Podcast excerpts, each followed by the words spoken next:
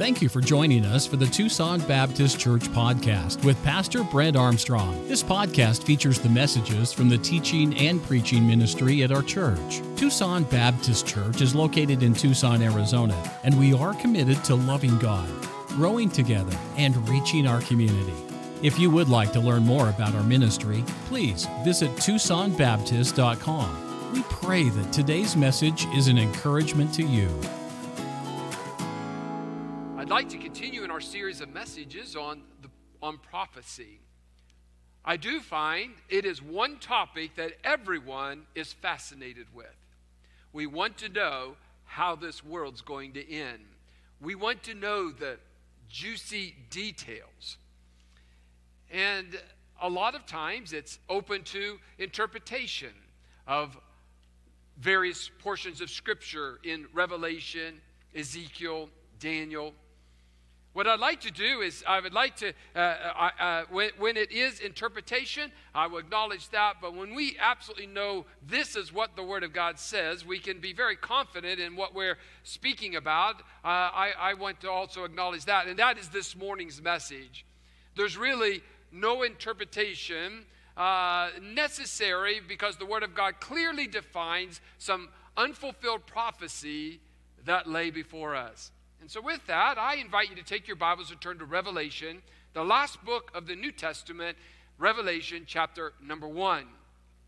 And in Revelation chapter number one, we are going to journey through uh, uh, as if we were looking at an overview of the book of Revelation this morning at seven major unfulfilled prophecies that will absolutely take place. And so I invite you and ask you to please make sure that uh, you have your Bibles available. We're going to go through, we're going to look at several passages of Scripture today. And um, we've deliberately made our outline not as uh, fill in the blank intensive as we have in other Sunday mornings. So, so let's look here at the book of Revelation. And I understand when I do my annual Bible reading, or I'm just reading through the book of Revelation, or I'm, I'm listening uh, to the book of Revelation, here's what I understand the book of Revelation is hard to understand. Would you agree with me?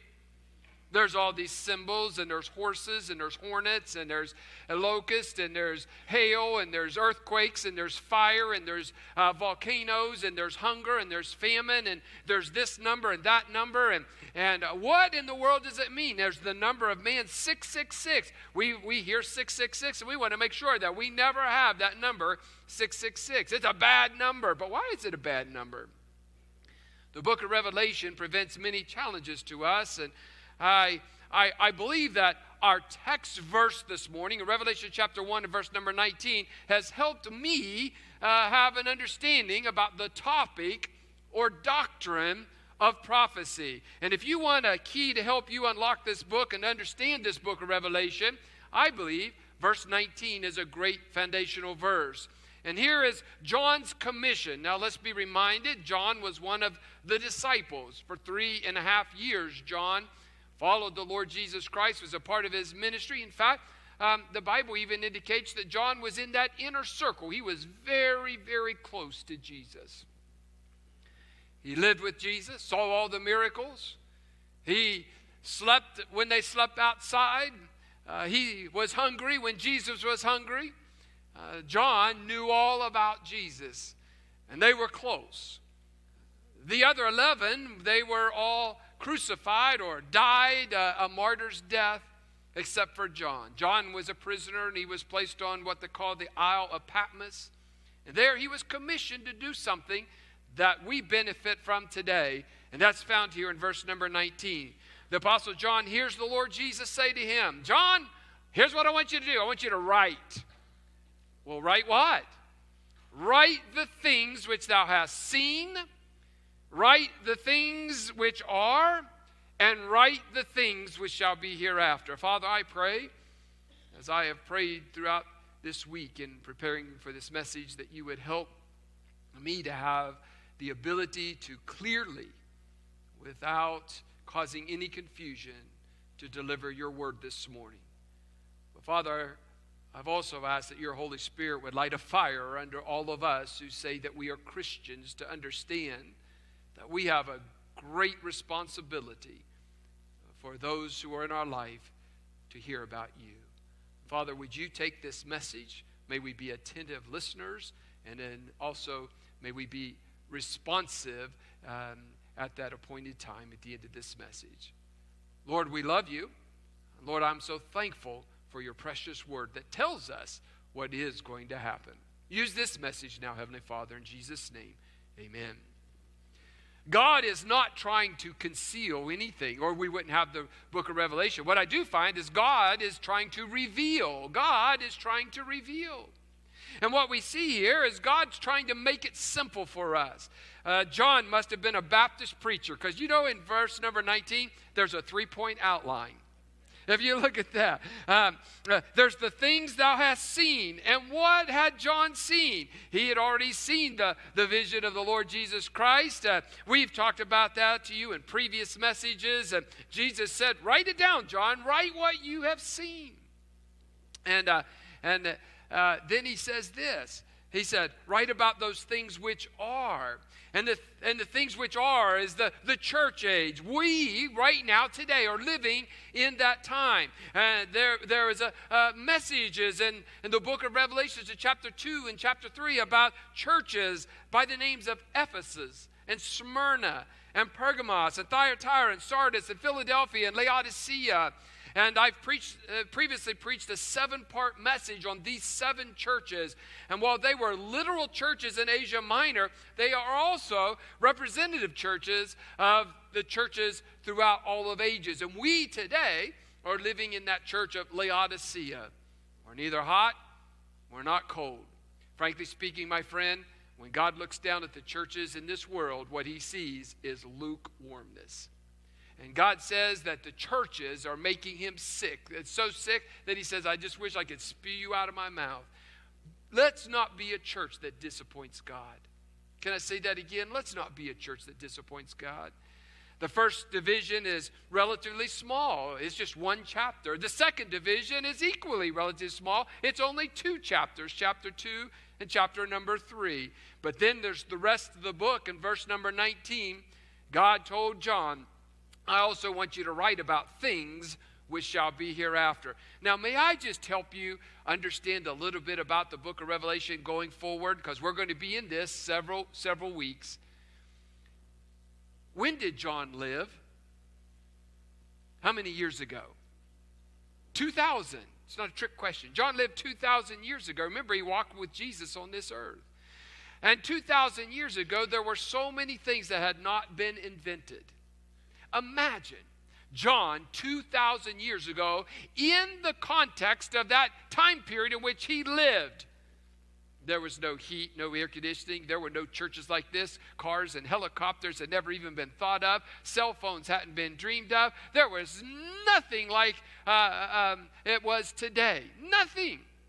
And John is tasked with describing today, having never even seen and so sometimes his imagery is based on the best way he can describe it from 2,000 years ago. And I'm going to illustrate that to you in the coming weeks. But here's what John is tasked to do to write about the things which are hereafter, even though he doesn't have the vocabulary per se to even describe those things. So much, much, if not most, of the book of Revelation is this it's prophecy, it's a book of prophecy, foretelling. Here are the things which shall be hereafter. This morning, I greatly desire to deal primarily with the things which shall be hereafter, or might we more appropriately say, prophetic things. These are things that have yet to happen. And I want us to all recognize something this morning that the devil doesn't know or the devil does not accept prophecy. Now, don't get the idea that the devil knows the future. He does not. The devil is full of pride, and he still thinks that he can outsmart God. He's a knucklehead, I say.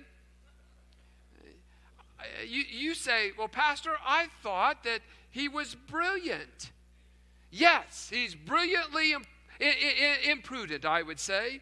And you say, I thought he was attractive, that the Bible says he's an angel of light. Yes, but may I say he's hideously beautiful. The devil is perverted. He doesn't understand these things. Can you imagine the unmitigated gall, the audacity to think that he can overthrow God? Only God knows the future.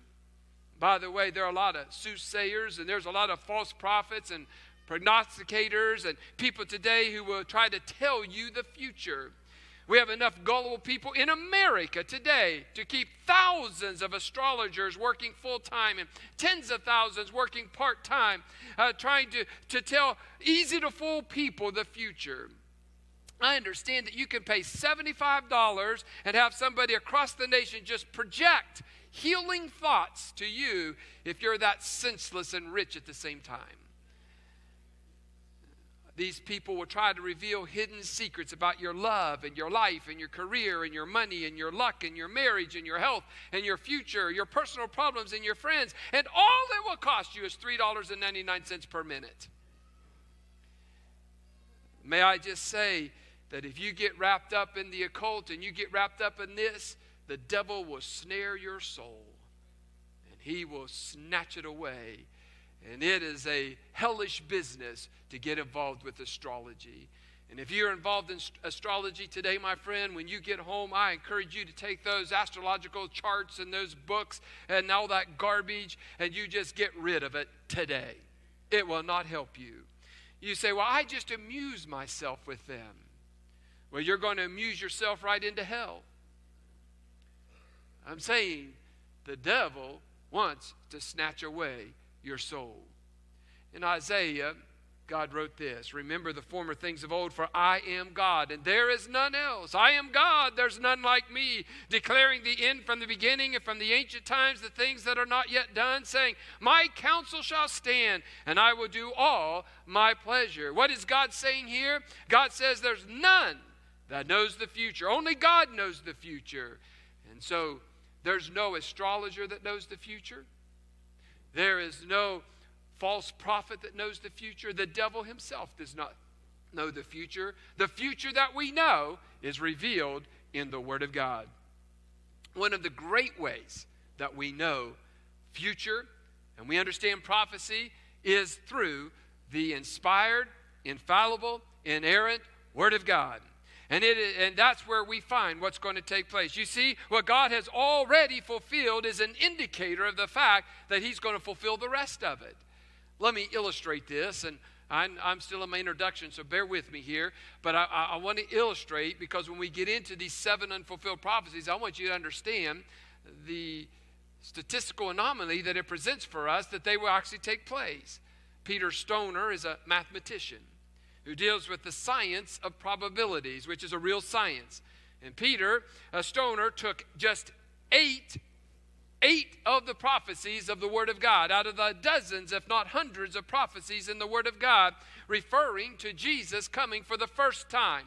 Obviously, we know that's 2,000 years ago when he was born of a virgin and he came to this earth. Now, there are a lot of prophecies in the Bible, but Peter Stoner took just eight. And mathematically, he said this quote, what is the probability that all eight of these prophecies could be accurately fulfilled in one man? Mathematically, he said, it is one in a septillion. So, taking just eight prophecies from the Old Testament and that they were actually fulfilled thousands of years later, he says the probability of these eight is one in a septillion. Now, one in a septillion uh, of these eight prophecies uh, could be fulfilled. Uh, so, what is a septillion? Peter Stoner said this. Let me tell you how to figure out what a septillion is and what it looks like. Take a stack of dimes, edge to edge, and fill up a space of 80,000 cubic miles. 80,000 miles this way, 80,000 miles that way, 80,000 miles that way, 80,000 miles that way, and so forth. And you put all those dimes in that it will hold 80,000 cubic miles. Put all the dimes that you can put in there. Then he said, You take one dime, put a red X on it, you blindfold a man, and you drop him in that pile. And if he comes out with one dime by chance, that is one in a septillion. My friend, the fact that prophecies have been fulfilled, um, uh, only a God in heaven can make that happen. It is absolutely impossible that these prophecies have already been fulfilled or could have been fulfilled by chance. And so, what I'm going to tell you today is not by chance. What I'm going to share with you today is not something that may or may not happen. I'm here to tell you today that there are at least seven major unfulfilled prophecies that God has said will take place. And God says, I am the one that knows the future. And so we're looking at those things past, present, and future. And this morning, with God's help, I would like to say that I, will call this a, a landscape of prophecy, an overview of some things that have yet to take place. And for that, we're going to look at unfulfilled prophecy number one, and that is called the rapture of the church. Unfulfilled prophecy number one is called the rapture of the church. Now, I realize that two weeks ago we spent an entire message that we didn't completely finish on Revelation chapter 4 and verse number 1. And so I won't spend hardly any time on this one, but it is coming. John writes about the rapture. I shared with you from Revelation chapter 4 and verse number 1 that the church is no longer mentioned. We are not part of the tribulation. My friend, if you're a Christian, you should say, Thank you, Lord. We are not part of the tribulation. We're going to be going through something called the judgment seat of Christ, and we're going to be feasting at the marriage of the Lamb. Down here on this earth, there's going to be a great tribulation. So at this point, at the end of the church, the uh, church age, uh, uh, we're going to hear a trumpet sound, and John says, We're going to hear, Come up! Come on, let's go. And we're going to be out of here. My friend, I'm leaving. I'm going. And I'm going to be heaven bound because I've been heaven born. And, uh, and when that trumpet sounds, you count me gone. I'm out of here. Now, let me ask you a question Where will you be? First Thessalonians, Paul writes, The Lord himself shall descend from heaven with a shout, with the voice of the archangel, with the trump of God, and the dead in Christ shall rise first. Then we which are alive and remain shall be caught up together with them in the clouds to meet the Lord in the air, and so shall we ever be with the Lord. Wherefore, comfort one another with these words. Now, that's the rapture. That's the first thing that's going to happen. We're going to be caught up to meet the Lord in the air. That's the next prophetic event that would take place. When will that rapture take place? May I just tell you, at any moment. No man knows the day or the hour, but it could happen at any moment. We're not looking for some sign. We're not looking for some prophecy to be fulfilled before Jesus can come for his church at any moment, perhaps this afternoon. Jesus could come back. Well, let me get it quickly into prophecy number unfulfilled prophecy number 2. We're going to call that the rise of the beast. The rise of the beast. First of all, the rapture of the church, the departure of the saints has taken place. Uh, the church has been taken out. May I remind you that Jesus said the church is the salt of the earth. Salt preserves, salt heals, salt restrains. May I just say, this world doesn't like us very much. They wish that we would vanish. Well, one day we will be gone. And then corruption, unlike we've ever seen, is going to set in. My friend, we will leave this world. And to lead that corruption will be a man uh, uh, called the beast. He's also referred to as the man of sin. He's called the Antichrist. And in the Revelation, he's called the beast. I've asked six men to help me this morning to read some passages of Scripture. So would you take your Bibles and go to Revelation chapter 13? I'd like for you to see this yourself. Revelation chapter 13. And we will have the first three verses read at this time. Revelation 13, verses 1 through 3. And I stood upon the sand of the sea and saw a beast rise up out of the sea, having seven heads and ten horns, and upon his horns ten crowns, and upon his heads the name of blasphemy. And the beast which I saw was like unto a leopard, and his feet were as the feet of a bear, and his mouth as the mouth of a lion. And the dragon gave him his power, and his seat, and great authority and I saw one of the heads, as it were, wounded to death. And his deadly wound was healed, and all the world wondered after the beast. Well, you say, What does all that mean? That's strange language.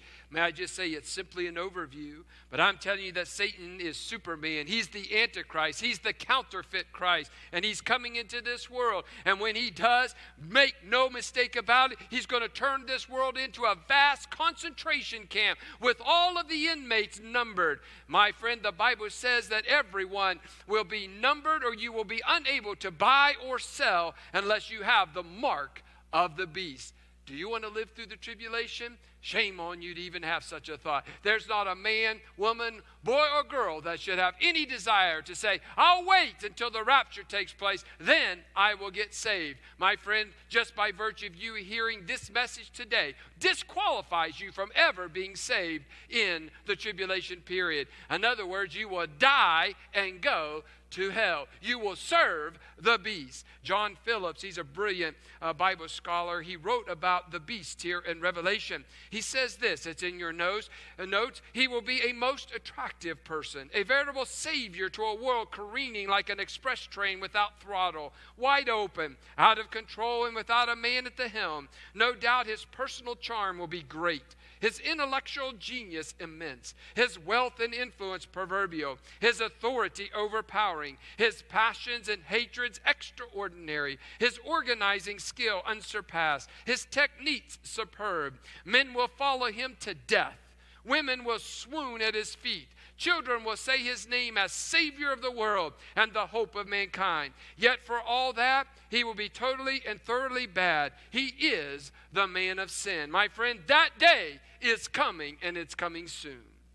So after Christ comes for his bride, that's the church. Then the Antichrist, the beast, will arrive. Oh, there's a third major unfulfilled uh, prophecy, and we call that the Great Tribulation. The Great Tribulation. Would you go with me to Revelation chapter number six? Go to Revelation chapter number six. People are fascinated by this seven year period which has yet to happen, which will come. And for that, we have someone who will read here for us in Revelation chapter number 6.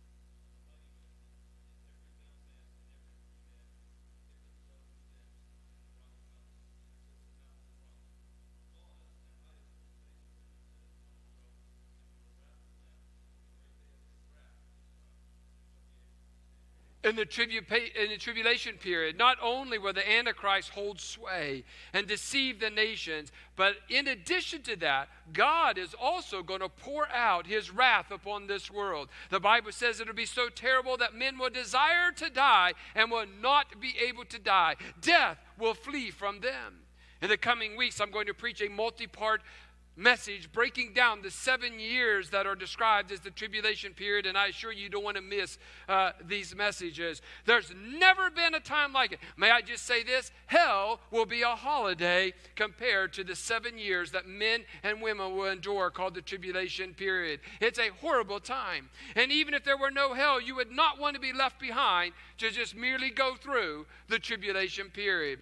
I'm trying to give you seven major things that we can look for that are about yet that are yet to happen. There is the rapture. How many of you with an amen are going to be in that rapture? I'm going to be. I'm looking forward to Jesus coming back. Right after that, the rise of the beast, because this world is going to be thrown into a chaos it has never known since the days of Noah and the flood. And then there's going to be enter, we're going to enter into a great time of tribulation. Now, what's going to happen at the end of that tribulation? There is a fourth major unfulfilled prophecy, and it is called the Battle of Armageddon. The Battle of Armageddon. Now, the tribulation period, the Bible clearly says, is going to last for a period or a space of time of seven years. The last three and a half years will be the most horrifying, the most horrific time this world has ever known. This great tribulation will end with a battle that's called Armageddon. And there at this battle, the beast and his armies will be defeated. Would you turn over to Revelation chapter 16? I want you to see this with your own eyes this morning as we look at a few verses here in Revelation chapter number 16.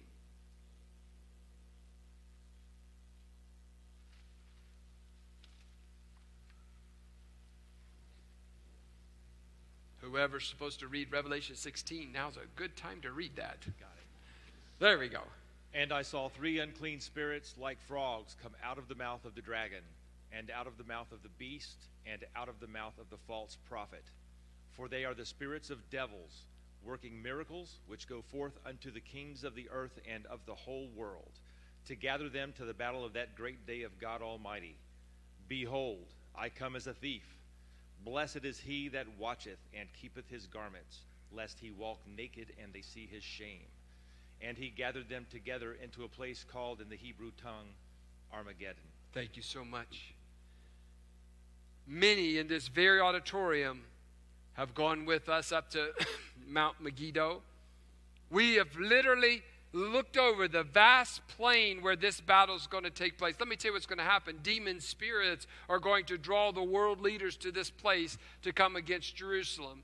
We'll look at it when we get into the tribulation, but one of the reasons it's going to happen, there's going to be an unspeakable famine in all of the world. And the Bible tells us that in Israel there's going to be an abundance of food, and the rest of the world can't handle that. And so they're going to come against uh, Jerusalem in a horrific way because of just simply the need to eat. And we'll look at that in the coming days. But how's that battle going to be fought? In Revelation 19, the Bible says, And I saw heaven open and behold, a white horse, and he that sat upon him was called faithful and true. And in righteousness he doth judge and make war. His eyes were as a flame of fire, and on his head were many crowns. And he had a name written that no man knew but he himself. And he was clothed with a vesture dipped in blood, and his name is called the Word of God.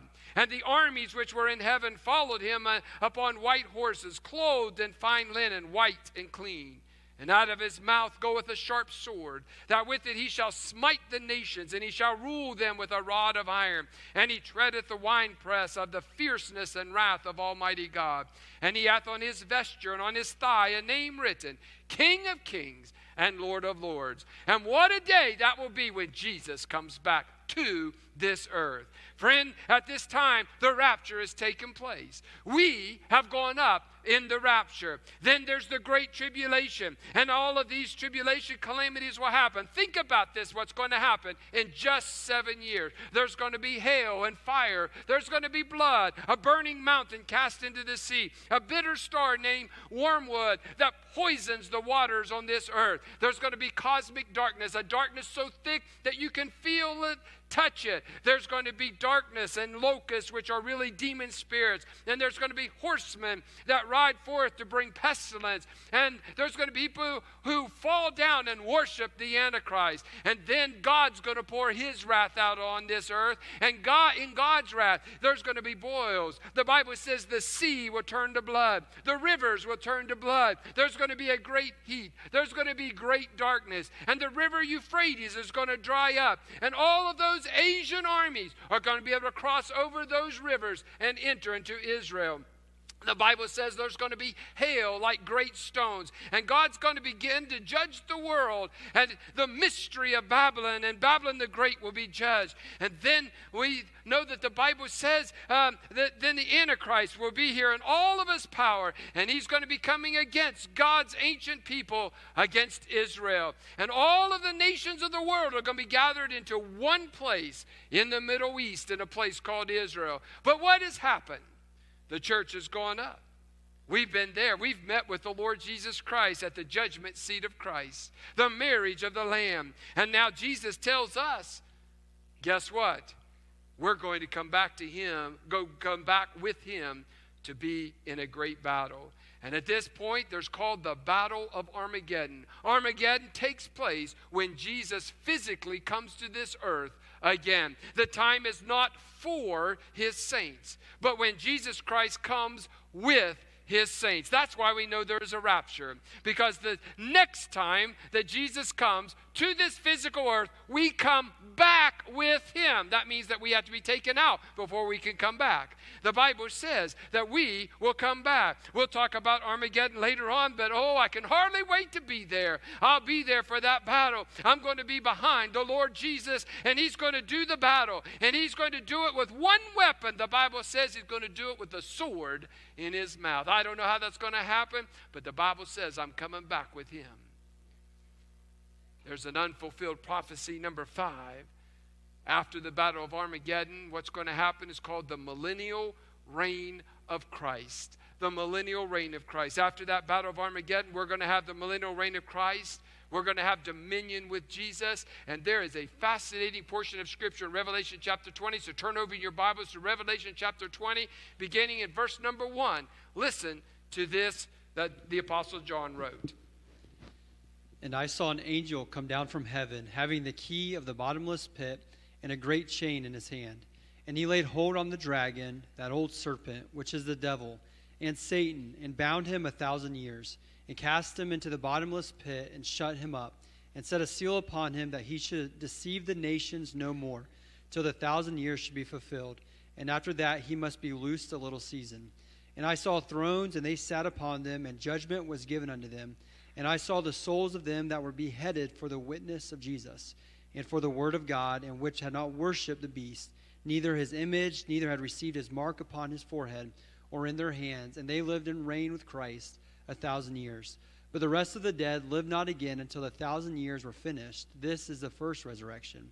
Blessed and holy is he that hath part in the first resurrection. On such the second death hath no power but they shall be priests of God and of Christ, and shall reign with him a thousand years. Now that's what we call the millennium, a space of time of 1,000 years.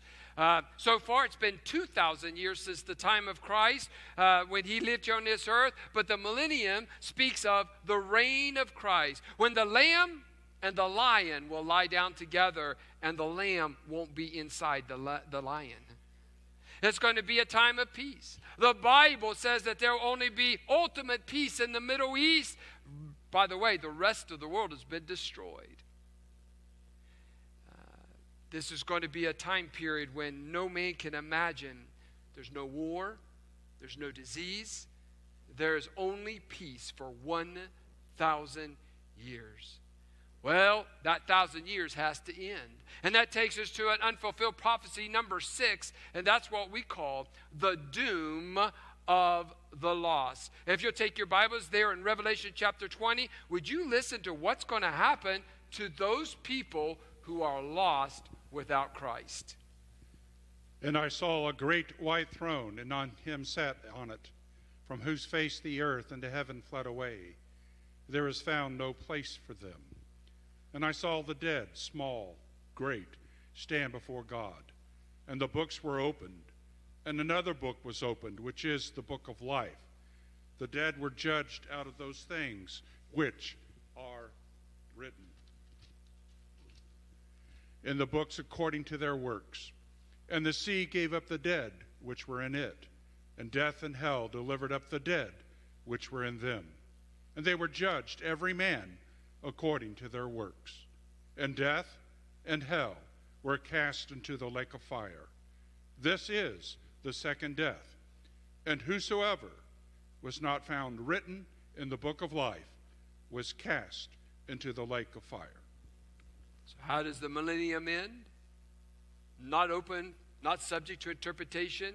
With the final judgment, there's coming a time when every unsaved man, woman, boy, and girl will stand before the great white throne. Who is sitting at that throne? None other than Jesus Christ. And the resurrection of the unsaved, dead will take place. He says, And I saw the dead, small and great, stand before God, and they were judged, every man. Well, why? Listen, this is interesting. Why does it take all the way to the end of time for there to be this judgment? I say because the waves of sin have not yet hit the shores of eternity. Let me illustrate. Take a person like Hugh Hefner, who had his Playboy empire. He lived high and wide and handsome. He corrupted so many people, but he he who corrupted so many corrupted somebody else, who corrupted somebody, who corrupted somebody, who sodomized somebody here, who broke up a home here, who raped somebody here, who steals the virtue for someone here, and on and on it goes as uh, the waves of that sin. Now, Hugh Hefner, he died. His influence, though, goes on and on and you wait until the final judgment when God puts that final period upon the final sentence, upon the final paragraph, upon the final page, upon the final book of history, then we see a cumulative judgment take place. And that's the reason God waits until the final judgment. And at, the, at this final judgment, the unsaved dead are judged. And the Bible says it's going to be a horrific time because the doom that will be there will be for all who reject Christ they will be cast into a lake of fire. Now, friend, that brings us to the final of these seven unfulfilled prophecies. And unfulfilled prophecy number seven is called the destiny of all people. The destiny of all people. Turn over one page in your Bible if you've been following along your Bible, Revelation chapter number 21, and listen to these verses from Revelation chapter 21. And he said unto me, It is done. I am Alpha and Omega, the beginning and the end. I will give unto him that is athirst of the fountain of the water of life freely. He that overcometh shall inherit all things, and I will be his God, and he shall be my son. But the fearful and unbelieving, and the abominable, and murderers, and whoremongers, and sorcerers, and idolaters, and all liars shall have their part in the lake which burneth with fire and brimstone, which is the second death. Ladies and gentlemen, let me be very blunt with you. When God created you, He made you into His image. You, by the virtue of God allowing you to be born, you were made a living soul. You could no more cease to exist than God Himself could cease to exist. Endless and timeless and dateless and measureless. Your soul will be in existence for somewhere. Either that place is going to be in heaven or hell. God is making a new heaven today. He's making a new earth. And we're going to talk about that later. But God brought me here to say to you this morning that you have a life to live. You have a death to die. You have a judgment to face. And you have an eternity to endure. And I ask you, well, will that be in heaven or hell? You cannot miss hell and go to heaven unless you're twice born. In other words, you must accept what Jesus Christ has done for you. Now, friend, we've seen some terrible things this morning, and it's only going to get worse when we break down some of the very specific things that are going to take place during the tribulation time. But I want to ask you this question according to the Word of God, when the stars are being turned out, turned inside out, when the sun has been darkened, when black as, as sackcloth of hair, when the moon hangs in the sky like a clot of blood, when the mountains are crumbling, when the nations are shaken, when the sky is split, and Jesus comes with the blood washed armies of heaven, when all of these things are, are, are going on, I want to ask you, where will your soul be? Where will your soul be? The wisest thing that you could ever do with your life is to give your heart to Jesus. Have you ever done that? The last invitation, the Bible says, and let him that is athirst come, and whosoever will, let him take the water of life freely. And the last prayer in the Bible is this Even so, come, Lord Jesus. Would you bow your heads with me? Could we just be quiet for just a moment and try not to move about? There are souls in the balance this morning. There are people in this very auditorium who, if you were to die, you would go to hell because you're simply not saved today. This may be God's final invitation to someone that's here this morning. And if you're not absolutely certain that you're saved, I want you to be saved, but it doesn't matter what I want. God wants you to be saved. And He desires to save you. Pastor, can I be certain? Absolutely, you can. Pastor, is there some way that you could help me? I want you right now. And in your handout, I actually printed a prayer that is very, very specific, very succinct. Jesus Christ would love to send His Holy Spirit to come and be a part of your life. And when you learn the facts of prophecy and not to uh, know Jesus would only, uh, uh, and not to know what to do is, is, is disconcerting and it, it's, it's challenging. But may I just tell you, you know what to do. Believe on Jesus Christ. You need to be saved. I wrote in your notes this morning, you could pray this prayer Dear God, I know that you love me, and I know that you want to save me. I'm a sinner. My sin deserves judgment, but I need mercy. I cannot save myself. But Jesus, you died to save me. You promised to save me if I would trust you. I do trust you. I believe that you died for my sins. I believe you paid my sin debt with your precious blood. Thank you for the shed blood that cleanses my sin. I believe that God raised you from the dead. And I now receive you by faith as my Lord and Savior. Come into my heart. Forgive me my sins. Save me, Jesus. My friend, if you will pray that prayer and by faith believe, He will save you. And it doesn't matter about the great tribulation because you won't be going through it. It won't matter about you being doomed as a lost person, for He will have saved you. You know, if you're sincere, if you pray a prayer like this, God will change you. Take Him at His word. Maybe you could even say, if you're a Christian, thank you for doing this, Lord. Thank you. I have received uh, your faith. Uh, I, I know it is settled. From now on, I belong to you. Jesus, you belong to me. I'm not going to be ashamed of you. I'll make it public. Give me the strength to do what I need to do. Folks, let's not be ashamed of Jesus. Now, you can look this way. Every one of us, we made a decision this morning. Either we've already been saved or we need to be saved. Or perhaps you just got saved. What does that mean? That means you're saved from all that's about to happen in future prophetic events. My friend, the greatest decision that you will ever make is what do I do with Jesus? Don't be ashamed of that decision. And I want to put you on the spot. I don't want you to be ashamed, but here's what I'd like for you to do. There's going to be three pastors and their wives that are available to talk to you for you to tell us that you made that decision. Right after the service, Pastor and Mrs. Howard, they're going to be at that north door. And you can see them on the way out. My wife and I will be in the lobby. And if we can help you, we will. Pastor Jonathan, his wife, will be at the courtyard door. So all the doors are covered. When you leave, if we can help you, and you said, I need to make that decision, would you stop and talk to us? Don't be ashamed. Don't be ashamed of Jesus working in your heart and life. My friend, prophecy scares us half to death if we're, if we're unsettled in our faith. But I know Jesus Christ is my personal Lord and Savior, so I'm not worried about the tribulation. I know Jesus Christ, my personal Lord and Savior. I'm not worried about the great white throne judgment. I'm not worried about being cast into a lake of fire because I know Jesus as my Savior. He's my friend. I love him. I'm thankful for him. I'm thankful that every single day of my life I get to talk to him. How about you?